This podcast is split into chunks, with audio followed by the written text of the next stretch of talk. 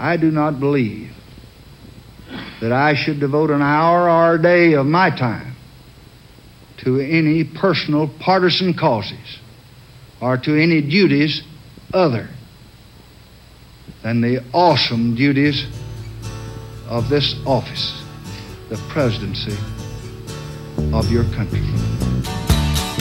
Wow. That's what a real president sounded like, eh? Well, I don't know why I came here tonight. Nice reminder. I got the feeling that something ain't right. No, it ain't. I'm so scared in case I fall off my chair. And I'm wondering how I'll get down the stairs. Clowns to the left of me, jokers to the right. Here I am, stuck in the middle with you. Yep. Yes, I'm stuck in the middle. From Pacifica Radio in Los Angeles, this is the Bradcast, as heard on K P F K ninety point seven F M in L A. Also in Red Bluff and Redding, California on K F O I, Round Mountains K K R N, and Eureka's K G O E. In Oregon on the Central Coast on K Y A Q, Cottage Grove's K S O, and Eugene's K E P W. In Lancaster, Pennsylvania on W L R I, Maui, Hawaii's K A K U. In Columbus, Ohio on W G R N, Palinville, New York's W L P P. In Grand Rapids, Michigan on W P R R. In New Orleans on W H I V. In Gallup, New Mexico, on K N I Z, Concord, New Hampshire's W N H N, in Fayetteville, Arkansas, on K P S Q, in Seattle, on K O D X, Janesville, Wisconsin's W A D R, and Minneapolis, Saint Paul's A M nine fifty K T N F. We also stream coast to coast and around the globe every day for you on the internets, even during pandemics, on the Progressive Voices channel, Netroots Radio, Indie Media Weekly, F Y I Nation, Nicole Sandler dot com, Radio Free Brooklyn, Workforce Rising, Deprogrammed Radio, and Detour Talk, blanketing planet Earth five days a week. I'm Brad Friedman, your friendly investigative blogger, journalist, troublemaker, muckraker, and all-around swell fellow, says me from Brad Blog dot com, here with another edition of the Bradcast, your stay-at-home radio companion. And I do hope you are staying at home. The reason for playing President Lyndon Baines Johnson there at the top of the show Uh, will become clear enough in a moment or so. But first, hello, Desi Doyen. Hello. How you doing? Oh, never better. Never better. Hanging in, we like to say. Okay, as we go to air, uh, some version of voting is going on in both Ohio and Maryland uh, on Tuesday. Maryland's seventh District is holding a special election for the U S House to fill the vacant seat left uh, by Baltimore's late and beloved Democratic Congressman Elijah Cummings. The race, uh, the special election race, is between Democrat Kweisi Mfume and Republican Kimberly Classic. Mfume is a former president and C E O of the N double A C P and a former five-term Democratic congressman himself who held that very seat in the seventh District until stepping down for an unsuccessful run for the U S Senate. He was then succeeded by Cummings, whose vacant seat he is now hoping to fill as the uh, heavily favorited candidate in that uh, very Democratic-leaning district against the thirty-eight-year-old Classic. Uh, Maryland opened just three polling stations for Tuesday's special congressional election after mailing ballots uh, were uh, to, to every uh, registered voter. Nearly half a million of them amid the coronavirus pandemic after the state's Republican governor, Larry Hogan, issued a proclamation last month requiring vote by mail to determine who would finish the term of uh, Congressman Cummings, who died in October. Uh, the election was originally planned as an all vote by mail election until it became clear that some in-person polling places were actually needed for voters who were Uh, disabled or were homeless, who, who didn't receive a ballot for any particular reason.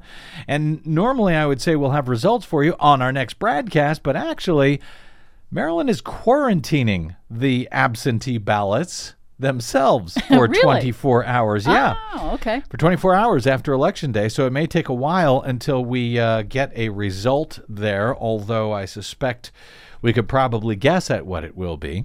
Also, Ohio is having the last day of its presidential primary on Tuesday. Uh, and I say the last day because it was actually scheduled uh, for about a month ago. I think it was March seventeenth, and it was canceled at the last minute, literally hours before polls opened, um, by the Republican governor there in Ohio uh, due to the coronavirus pandemic. And so a lot of people had voted more than a month ago uh, in early voting leading up to that uh, initial date. Uh, but it will finally conclude, at least to some extent, uh, after Tuesday's voting, which, uh, by the way, unlike New York State, for now anyway, uh, Bernie Sanders is still on that ballot in Ohio for those who might like to see him do well to help move presumptive Democratic nominee Joe Biden toward the progressive left.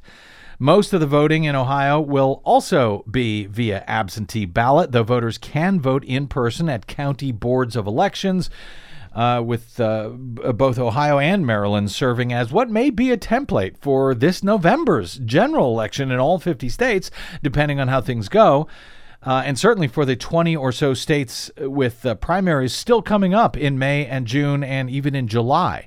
In addition to the presidential primary across Ohio, four hundred eighty-two local issues are on the ballot.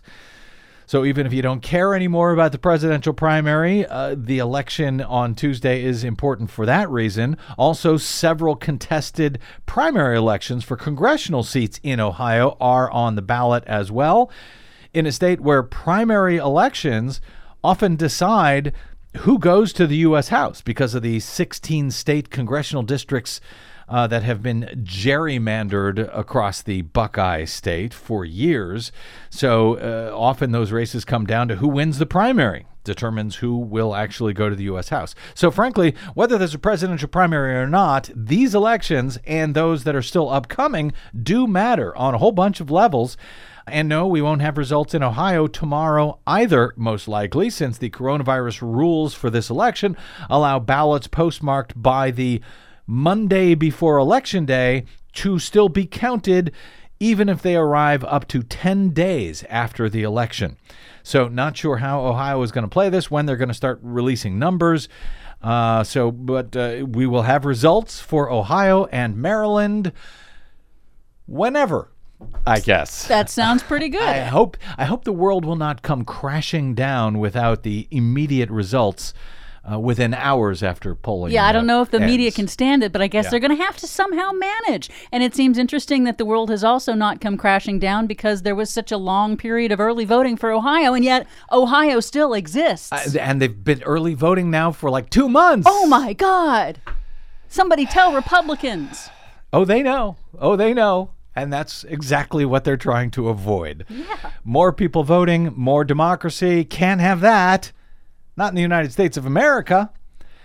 As uh, Donald Trump and more state governors are calling for businesses to be opened uh, quickly, even though thousands continue to become infected and die from the coronavirus around the country.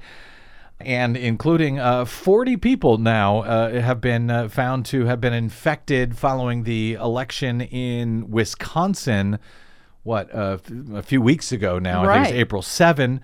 Uh, we're now up to person. forty, actually forty in Milwaukee alone, and they were forced to vote in person there uh, because the uh, Wisconsin's Democratic governor was unsuccessful in moving everything to a vote-by-mail election because the Republicans in the state legislature there and the Republicans on the state Supreme Court there and the Republicans on the U S. Supreme Court there all insisted that the election move forward as usual. So now we have forty people at least who have contracted the virus since that election in Milwaukee alone. In any event, all of this is going on, and Donald Trump and some Republican governors want to open things back up as quickly as possible. Well, we might look to Germany first to see how things are working out there after the country has begun to ease lockdown restrictions about one week ago. Germany's Disease Control Center says the country's rate of coronavirus infections has, in fact, increased, according to A P. But the number of new infections, at least for now, remains at a manageable level for the moment, just one week after reopening some businesses. The number of people infected by every person with COVID nineteen is now at zero point nine six. So less than one person for every person who uh, has already been infected. Uh, authorities want to try to keep that below one to keep the pandemic manageable for the healthcare system, but it had been around zero point seven. So it moved from zero point seven up to zero point nine six in just one week after Germany eased their lockdown restrictions on April twentieth to allow smaller businesses to open while keeping social distancing in place. So they're doing it very carefully, very conservatively, and it has already seemed to have ticked up the in uh, the infection rate. We'll be able to compare that soon enough, I suspect, to states like Georgia and Texas, who are throwing the doors open uh, to many businesses for some reason. Germany currently has about one thousand new infections reported per day, but that is down from a high of some six thousand uh, during the peak in Germany. The virus has infected a total of nearly one hundred sixty thousand people. It has killed about six thousand in that country. Meanwhile, here in the U S, the number of infections ticked up over a million today, with about fifty-eight thousand now dead. Uh, that is just about the number of Americans killed in nine years of the Vietnam War. Just one of the reasons I played that uh, Lyndon B. Johnson at the top of the show there. But, you know, I, I don't even know why. Uh, Washington Post reports today another data point among many now, uh, many known failures for this current administration to take proper action to protect the American people and to save lives. Trump was warned about this pending disaster, uh, we know, uh, over and over again by officials in his own administration. He ignored them. But, I, you know, I don't even know why we bother to give Republican presidents presidential daily briefs anymore, or P D Bs at this point, given how all of them seem to simply ignore whatever dire warnings they are presented with. You can see George W. Bush ignoring warnings before nine eleven. Or about Hurricane Katrina. And now, well, now we have this from the Washington Post. U S intelligence agencies issued warnings about the novel coronavirus in more than a dozen classified briefings prepared for Donald Trump in January and February, months during which he continued to downplay the threat. That, according to current and former U S officials, the repeated warnings were conveyed in issues of the president's daily brief, a sensitive report that is produced each day and designed to call the president's attention to the most significant global developments and security threats. For weeks, the P D B traced the virus's spread around the globe, made clear that China was suppressing information about it and about its transmissibility and the, its lethal toll, and uh, raise the prospect of dire political and economic consequences. But those alarms appear to have failed to even register with the president, who routinely skips reading the P D B and has at times shown little patience for even the oral summary that he takes two or three times per week, according to officials. The advisories being relayed by U S spy agencies were part of a broader collection of worrisome signals that came during a period now regarded by many public health officials and other experts as a squandered opportunity to contain the outbreak. U S officials emphasized the P D B references to the virus included comprehensive articles on aspects of the global outbreak and also smaller digest items meant to keep Trump and senior officials updated on the course of the contagion. One official said that by mid to late January, the coronavirus was being mentioned more frequently, either as one of the report's core articles or in what is known as executive updates, and that it was almost certainly called to Trump's attention orally. Yet, uh, as this was happening, Trump was ignoring the warning. He did uh, finally in January restrict travel from China, though even after his restriction, which the Post does not mention here, more than forty thousand people traveled from China to the U S.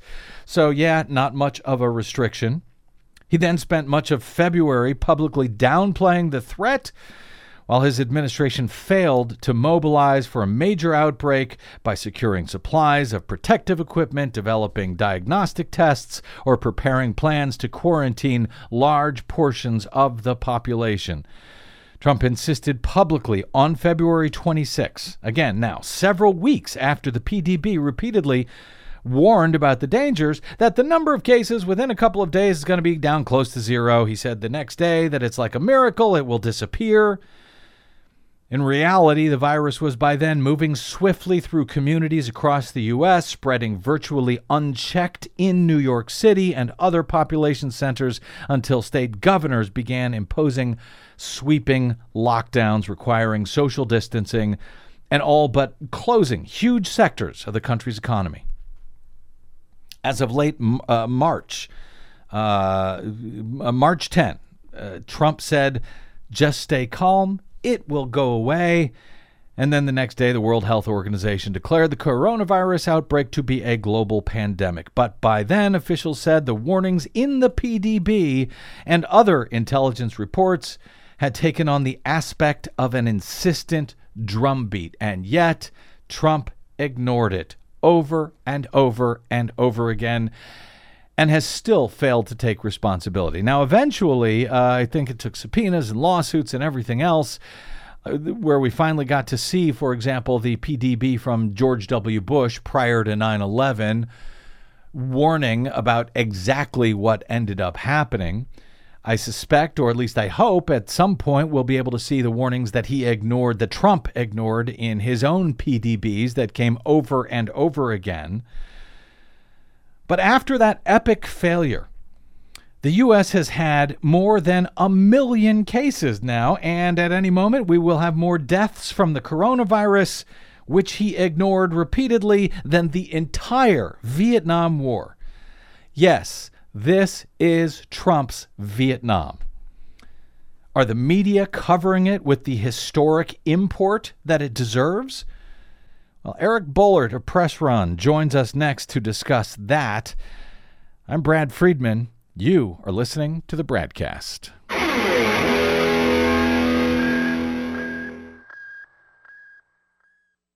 Hey, this is Brad. If you haven't noticed by now, it's no easy feat finding facts, real facts, not alternative facts, over your public airwaves.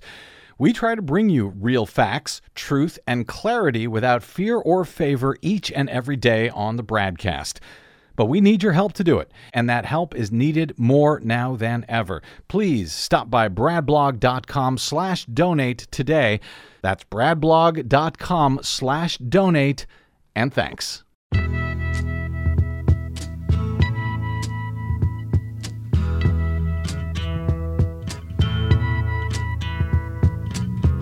something happening here, but what it is ain't exactly clear. Mm-hmm. There's a man with a gun over there, telling me I got to beware. I think it's time we stop, children. What's that sound? Everybody look what's going down. Yes, please do look what's going down. Welcome back to the Bradcast. Brad Friedman from brad blog dot com.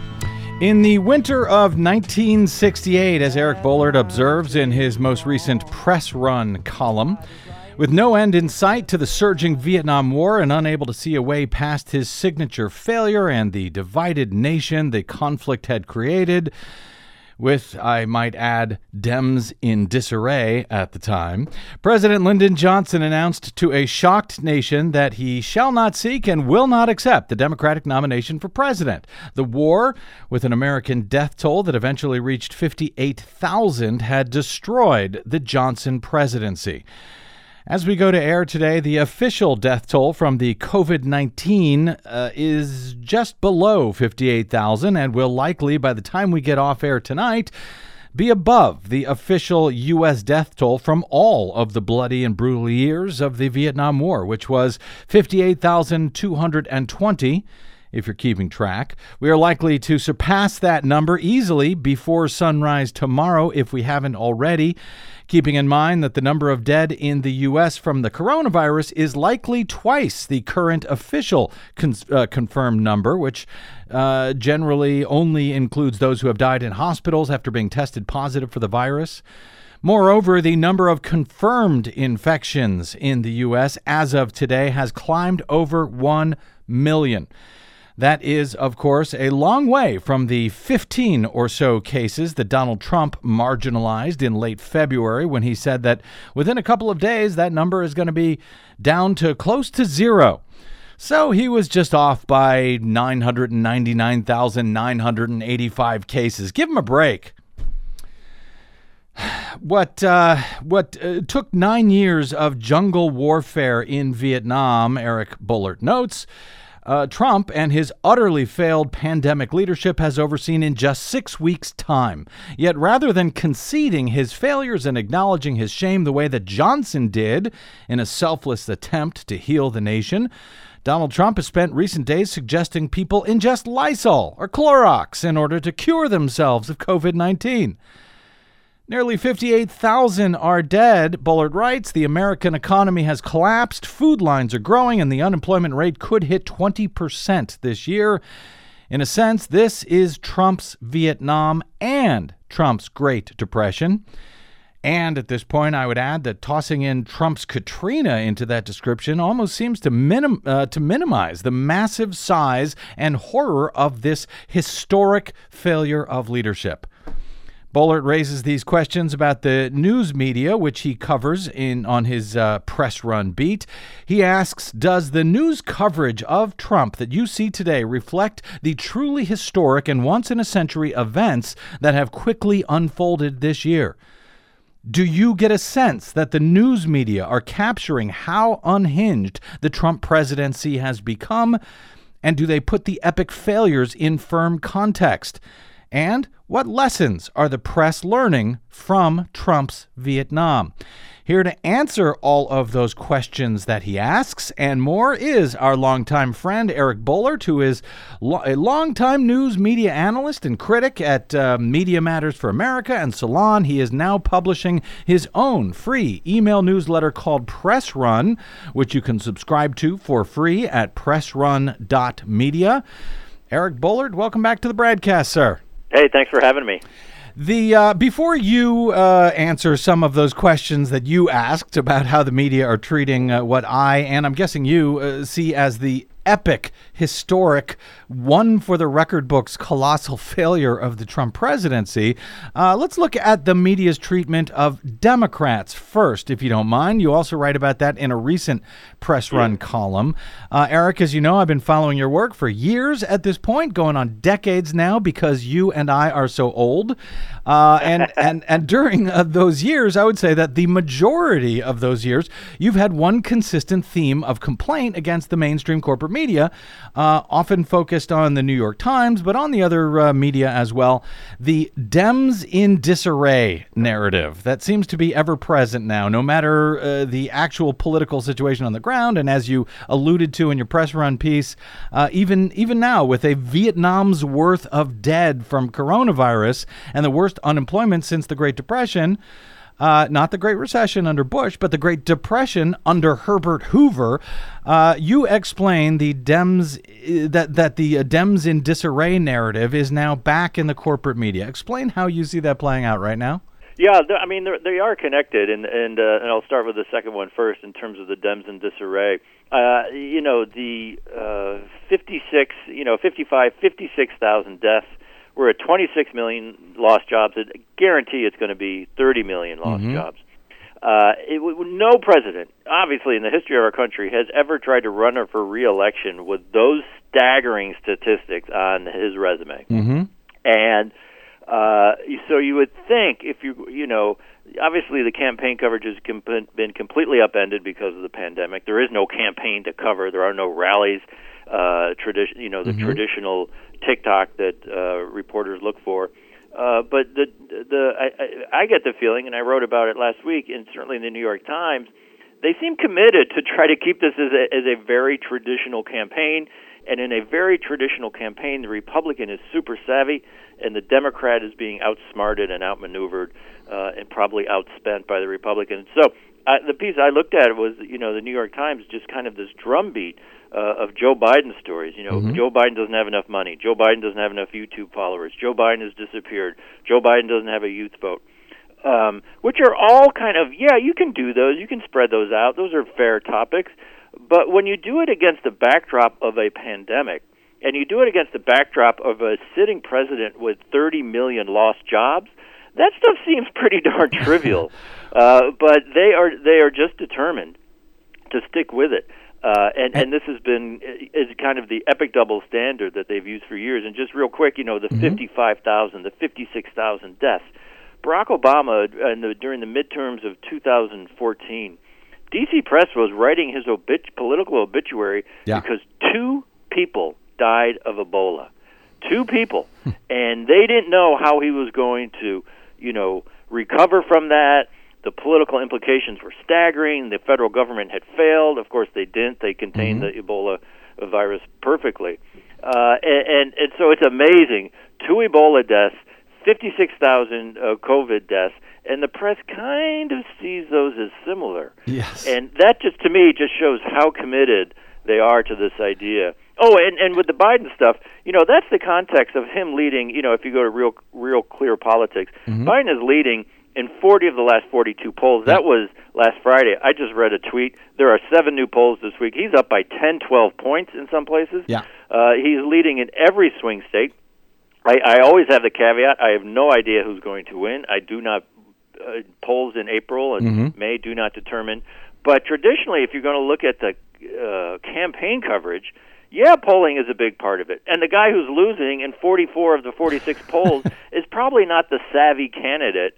But you kind of get the feeling that's how the press still sees Trump, with these staggering death toll and staggering job losses. So to me, it's kind of amazing. Now, I have a, I, I do have a theory that I want to ask you about that that yeah. you reference as to why the New York Times and, and the others sort of cover things the way they do. But before I get to that, the uh, just to pick up on, on your point about the polls, uh, you note that as for presidential campaigns, there seems to be different media standards for Democrats and Republicans who are up for re-election. Back in twenty eleven, as Barack Obama eyed his second term, the campaign press raised all kinds of alarms about his prospects when polls showed him tied with likely Republican opponents. And yet here we have polls that show Trump uh, losing in, uh, you know, poll after poll to Biden in these head-to-head matchups.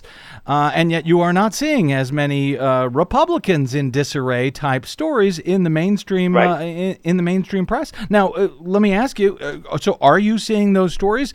And Um, you know, the fact that uh, uh, Trump won last time after right, right. Uh, the polls showed him losing nationally, because right. we don't do national polls. The only ones that are, are national, we don't have the, national uh, elections. We have state-by-state election, elections. Right, yeah. Right. So the only ones that really matter should be the state head-to-head matchups. But That's even right. there, uh, we just had one from Michigan, one from Pennsylvania. Both of them show Biden winning by uh, eight points in each state.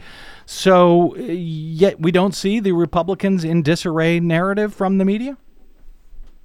Uh, you know, it's interesting. I wrote my piece on Friday mm-hmm. in terms of, the, you know, the, the Biden and, and Dems in disarray. I have actually seen the Times over the weekend kind of did a story. I've seen a couple more since. I mean, you can't ignore what's going on with the pandemic. You mm-hmm. can't ignore when Trump talks about maybe you should drink Lysol. That's going to have a real political impact. There was a good piece in New York Magazine about how Republicans behind the scenes are saying, you know, are panicked about November and mm-hmm. are saying, um, you know, don't even try. It's not worth defending. Um, and, and so there, there is a shift. The, the, these polling numbers are uh, uh, amazing. Again, yes, we don't have a national election, but, you know, there's new polls that had Biden up twelve. He's mm-hmm. up in Ohio in a couple points. Mm. Six months ago, no one thought Ohio was in play. I'm I'm still not convinced it is. Right. He's winning in Florida by comfortable margins. You know, Obama won Florida, but, you know, uh, uh, again, six months ago, I don't think any Democrat thought, boy, oh, Florida's going to be our uh, the key to all this. Mm-hmm. Uh, so I think it, it, it is coming around a little bit, just because the data points are so uh, kind of overwhelming at this point. And again, that Lysol thing, I think we're going to see as a turning point. It, it was, it was, you know, it was bad. Well, I tell you what bothers me here, Eric, is that um, a case can be made that, yes, Dems are in disarray in uh, in various ways. The progressive and the centrist wings of the party have not yet fully come together. And frankly, New York's decision Uh, on Monday to cancel the presidential primary next month does not help. I hope they change their mind about that. There's, of course, looming questions about Biden's uh, candidacy and these seemingly credible, uh, if decades-old, uh, sexual assault charges against him by a former staffer in Congress. You got Nancy Pelosi, who has failed to insist on a number of priorities that her caucus has been pushing for her to do uh, as she's sort of in this uh, one-woman U S. House uh, negotiation with Mitch McConnell and the White House. Those complaints and observations, I think, are legitimate uh, and might suggest some disarray uh, among Democrats. But I, I, I guess the question is, is it being similarly reported on the Republican side, where the mess seems to be exponentially worse right. in exactly. every regard? Well, we are we are seeing, and everything you just mentioned, traditional campaign, absolutely, cover all of that, right? If there's discontent mm-hmm. in the House, if there are questions about the nom apps, all of that is fair game. You know, I just want to be perfectly clear. I don't think Democrats should be sheltered from anything. Uh, but if we're going to do this, uh, you know, against the backdrop of a pandemic, mm-hmm. et cetera, it, it's re- that to me is just like, really? You can...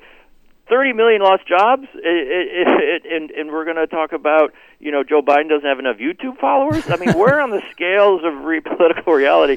And, and excuse yeah. me, Joe Biden didn't have many YouTube followers during the primary. It didn't seem to bother him. Let's point that out as yeah. well. I mean, meaning the, the, the, the ground might be shifting these days. You know, let's not judge this this campaign based on the last battle and mm-hmm. things like that.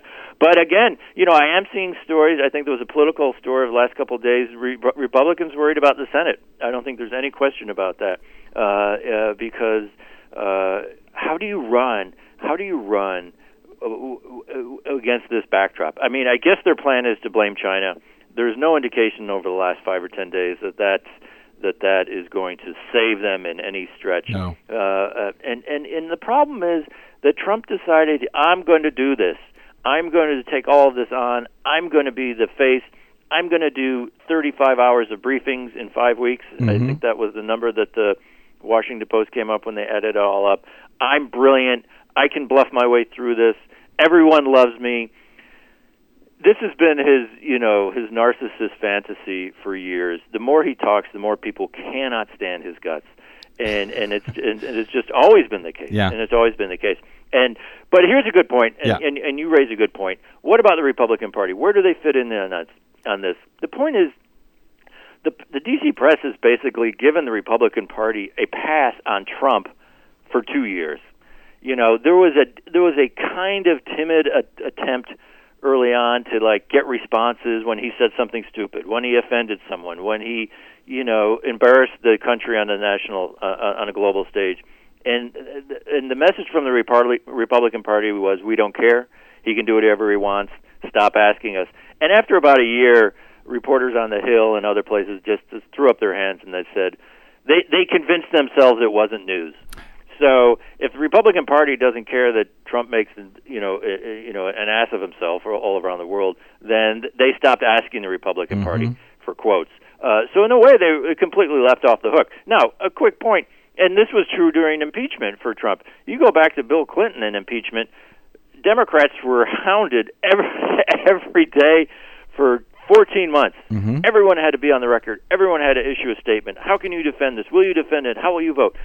By the time the Trump uh, impeachment came around, Republican Party was given a pass because, as I said, the press did, uh, convinced themselves that uh, that this wasn't really news. I, and, you know, so, I, I, I remember your coverage. I mean, it seems like it was uh, years ago now, but it was just a couple of months ago uh, when Donald Trump was actually being impeached.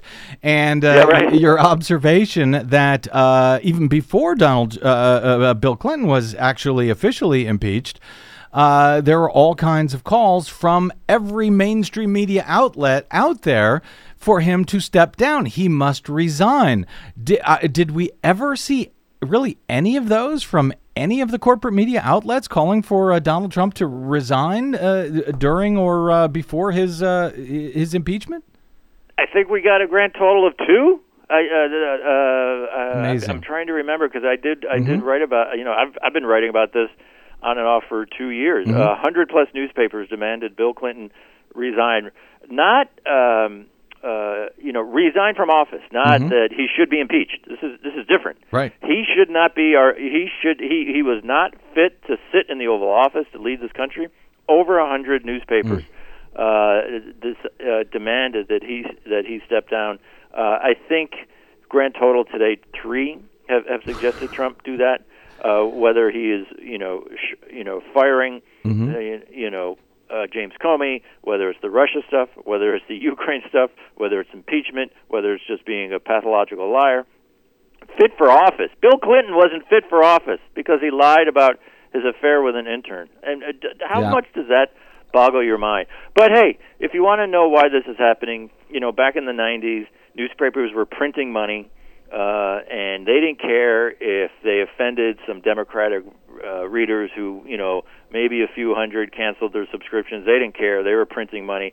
Today, and I and I know this from people who work at newspapers and columnists, uh, these newspapers are, pap- you know, everyone knows the, the, the financial struggle they're facing. They cannot afford to have two hundred conservative readers cancel their subscriptions. Mm-hmm. So everybody kind of knows the game. There's no way we're going to antagonize any conservatives who still subscribe to our newspaper. There's no way we're going to do the right thing. There's no way we're going to be consistent. If a Democratic president had to resign because he lied about an affair, uh, that, that we're going to be consistent and, and say the Republican president has to resign because he asked a foreign power to interfere with our domestic election.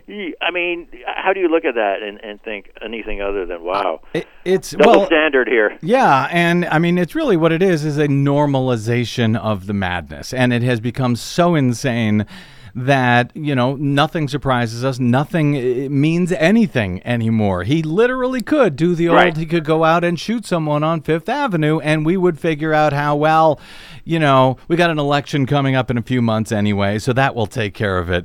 I, I want to talk about the sort of the historic context that you place it in as Trump's Vietnam, but I had mentioned my theory, and I want to run this by you. I don't know if it is a good one, but it is a theory.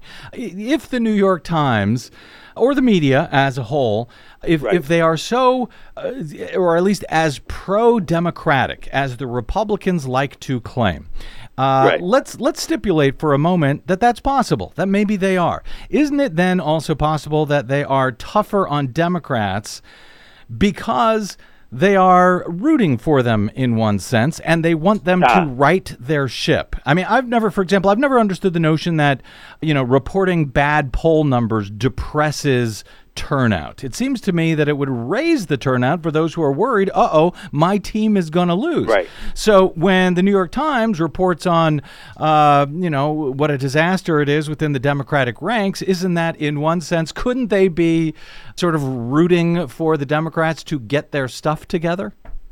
Well, well that's interesting. I think I think the larger point, I think, in terms of why is there this double standard, why do they hold Democrats to to a higher standard than Republicans? I think you're right. I think they they do feel more an affinity for Democrats, and they kind of they kind of uh, hold them to a higher standard because I think they see themselves more as part of the Democratic Party. Mm-hmm. I think they don't see themselves as part of the Republican Party, and therefore mm-hmm. they don't care mm-hmm. how much the Republican Party embarrasses itself and, and, and lowers our public Uh, discussion and things like that.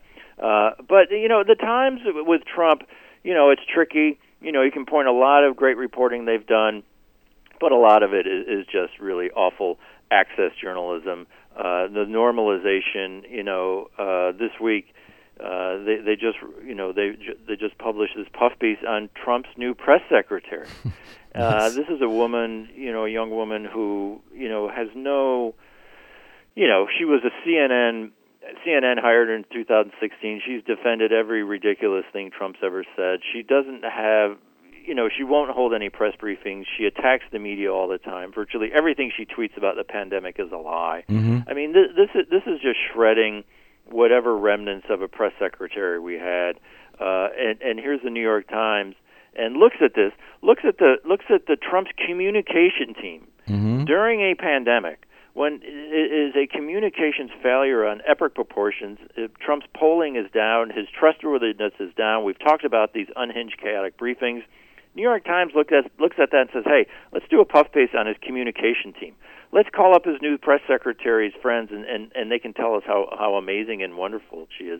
This is a woman who went on Fox in February and said, quote, literally, quote, the coronavirus will not uh, uh, impact the United States. We won't have any deaths here. So this isn't just, oh, she spins for Trump and that's her job.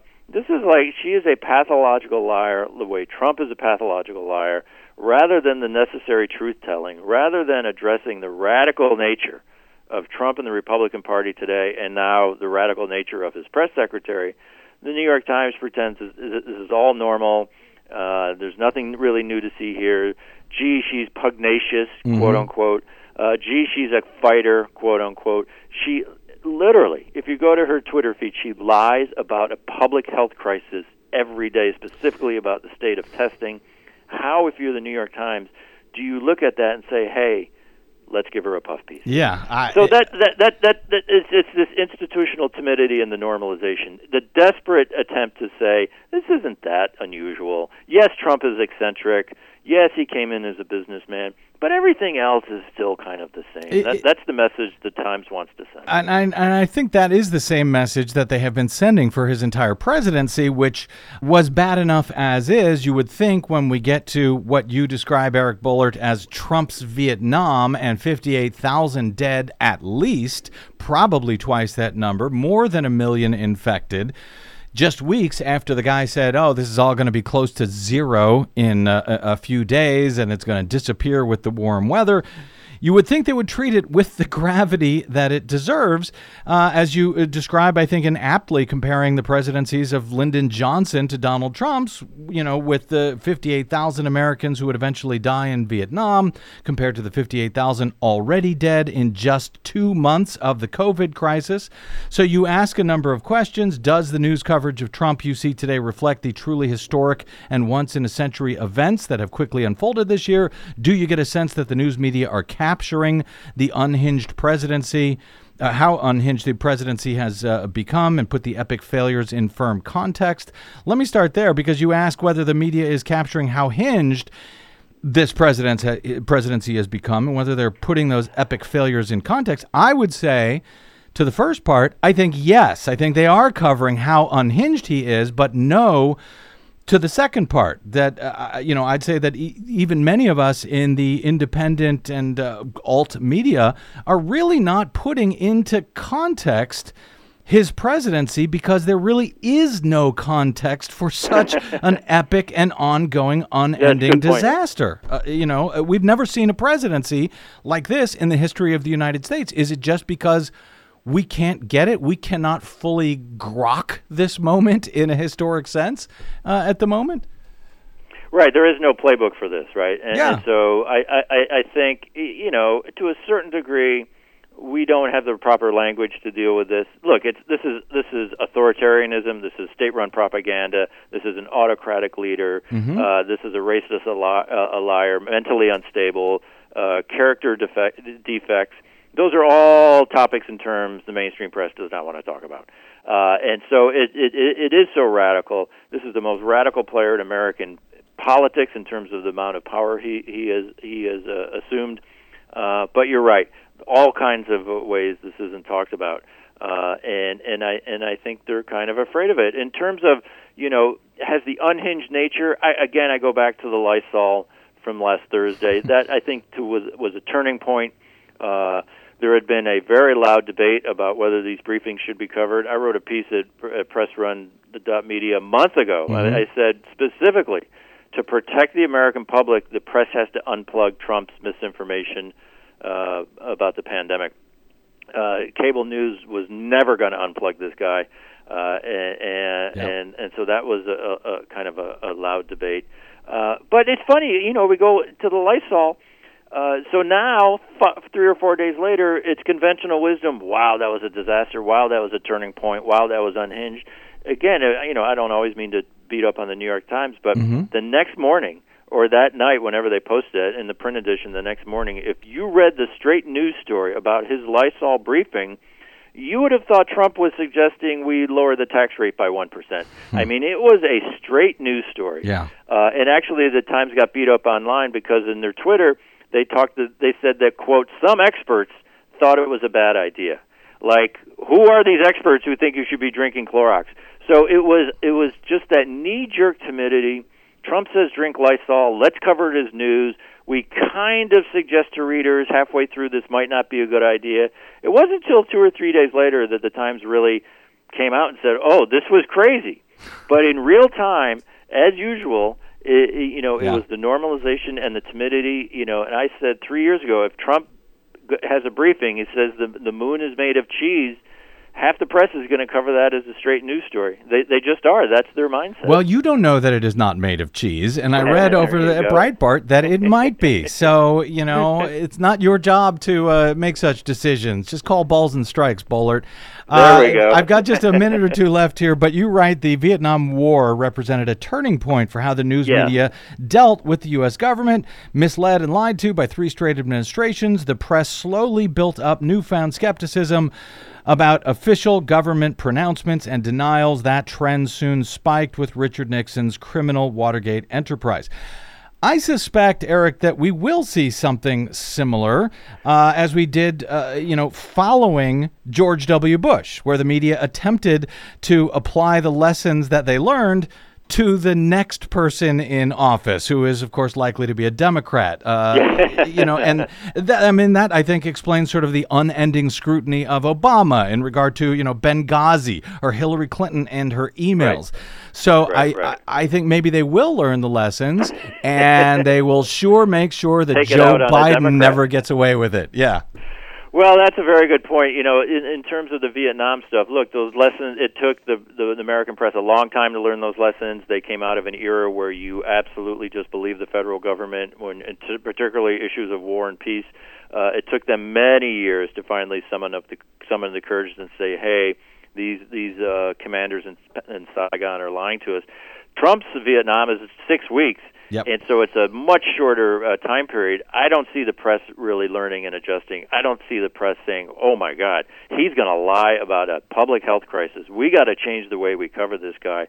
Uh, I haven't seen that. Maybe you're right. Maybe they'll take it out on the Democrat who, who, who yeah. uh, enters the White House. Oh, they're going to be January twenty-first of uh, right? twenty twenty-one. They are going to be tough, but only if Joe Biden or a Democrat ends up being the uh, the winner of that election. There you go. We will see. Uh, very quickly, uh, before I let you go, Eric, and I will, of course, link to your story uh, on uh, Trump's Vietnam here uh, over at Press Run, but you've just started up Press Run uh, just a few months ago, a newsletter which folks can subscribe to for free at press run dot media. Uh, very quickly, uh, give us your, uh, your, your quick elevator pitch for it, Eric. Oh, sure, sure. I call it a fearless media commentary, uh, you know, for folks who might be familiar with my work at Media Matters mm-hmm. and at Daily Kos. Um, you know, it's a look, it's a it's a progressive look at the political press. Uh, it's it's obviously a lot of stuff, uh, a lot of essays about um, uh, COVID um, coverage, but mm-hmm. also, you know, you know, both sides journalism, false equivalency, uh, how the press has kind of failed fundamentally in the Trump era. Um, so, yeah, it's press run dot media. You can sign up free. You get three columns a week, and we have a great community going and lots of engagement and uh, and all that fun stuff. And I enjoy it three times a week. I always learn something. press run dot media. Media is where you go. You can sign up for free there, or you could just read his columns there uh, if you like. You can also harangue him on the Twitters at Eric Boehlert, uh, which is always fun. Uh, Eric, always great speaking with you, my friend. Hope we will uh, find an excuse to do it again soon. All right. Be good, my friend. Thank you, brother. Okay, quick break, and we are back with Desi Doyen and the Green News Report right here on the Bradcast. I'm Brad Friedman. Don't touch that dial.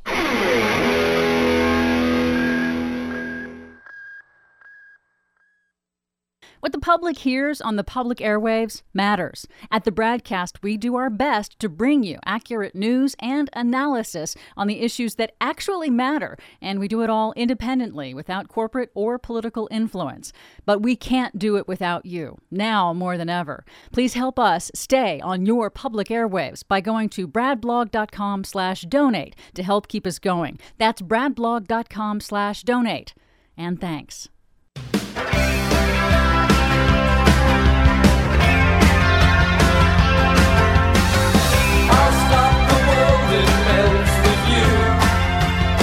You know who'd like to stop the world right now, Desi Doyen?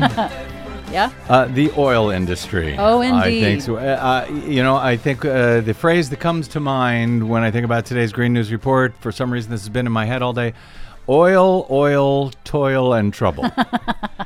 I think that's about right. Uh, that yeah, they're definitely of, in trouble. Yes, that kind of describes our latest Green News Report. The president has asked me to look at all of our options. Obviously, it's a pretty extraordinary situation. Trump administration desperately looking for ways to bail out the U S oil industry. Big banks ditching Arctic drilling projects. Federal judge blocks Keystone X L pipeline. Again. Plus, during this crisis, the goal is to get up to one hundred miles of those open streets. New York City taking back the streets for pedestrians. All of those stories and more straight ahead from brad blog dot com. I'm Brad Friedman. And I'm Desi Doyen. Stand by for six minutes of independent green news, politics, analysis, and snarky comment. It is the fiftieth Earth Day, the big five oh. And I got to say, Earth is still looking good. She's just getting hotter every year. Oh, man. This is your Green News Report.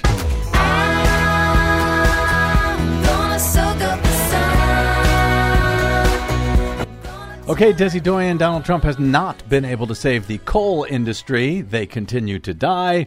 And now it looks like the oil industry is dying on his watch as well. Yep, the Trump White House is under growing pressure from Republicans and oil lobbyists to bail out the U S oil industry, suffering from crashing oil prices due to a collapse in demand during coronavirus shutdowns around the world and a global oil supply glut. Demand in the United States alone has fallen thirty percent. Goldman Sachs on Monday warned its clients that global oil storage could be full in just three to four weeks. Reuters reports that at least one company has asked regulators to permit the use of pipelines for crude oil storage. And Trump Treasury Secretary Steve Mnuchin said he may create a special federal loan program to give financial assistance to U S oil companies. Louisiana Governor John Bel Edwards, a Democrat, on Friday temporarily suspended his state's oil severance taxes. Those are royalties paid by the oil and gas industry for extracting the public's resources. So they're talking about storing oil in pipelines, just basically leaving it there? Yes.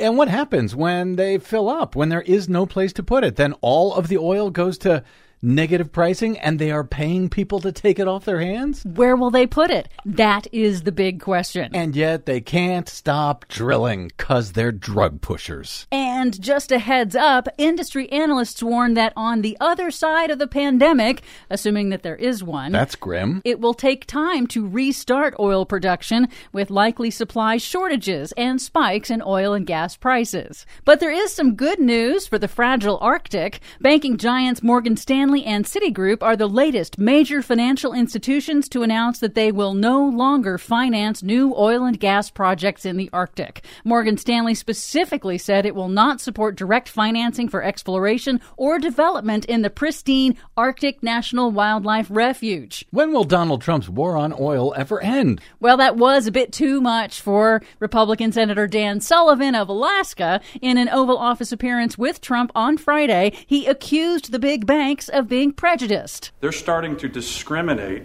against American energy companies, discriminate against investment in my state, in Alaska. And I think it's going to be really important. These like big, these big Wall Street banks that want to, yeah. that want uh, the federal government to help support them, and then they discriminate against a critical sector of the U S economy. So are they demanding that these banks invest in these oil companies? What about the free market? What about not picking winners and losers? I guess that doesn't matter when the losers in question are the oil companies. And despite cratering oil prices, the Alberta provincial government in Canada is doubling down on the controversial Keystone X L pipeline. The Alberta government has agreed to invest one billion dollars in the project despite ten years and counting of litigation. However, a federal judge in Montana recently blocked the project's construction on the U S side, again, ruling that permits issued by the Army Corps of Engineers violated federal Endangered Species Act and clean water laws,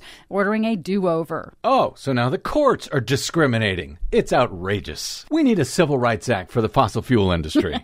But Canada is trying out something a bit different to retain jobs, creating a one hundred million dollars fund to give out grants to oil field services companies to clean up abandoned wells. Good. About time they cleaned up after themselves. Finally, New York City is joining a growing group of major U S cities that are banning cars on streets that are mostly empty anyway due to stay-at-home orders and opening them up to pedestrians to help them get outside while still maintaining social and physical distance amid the coronavirus pandemic.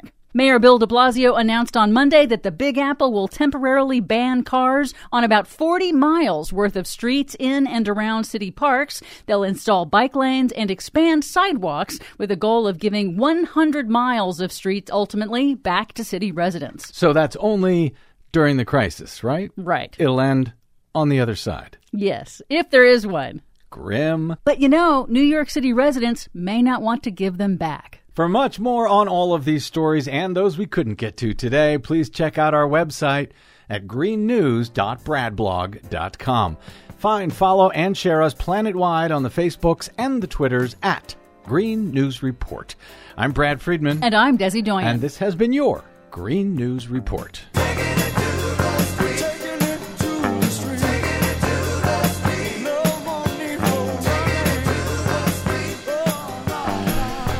Thank you very much, Desi yeah. Doyen. As always, our producer. Great job. Thank you very much. Also, my thanks to our guest today, Eric Boehlert of press run dot media, and to all of you for spending a portion of your day or night with us. If you missed any portion of today's program, download it anytime for free at brad blog dot com. That is made possible uh, by those of you who stop by brad blog dot com slash donate.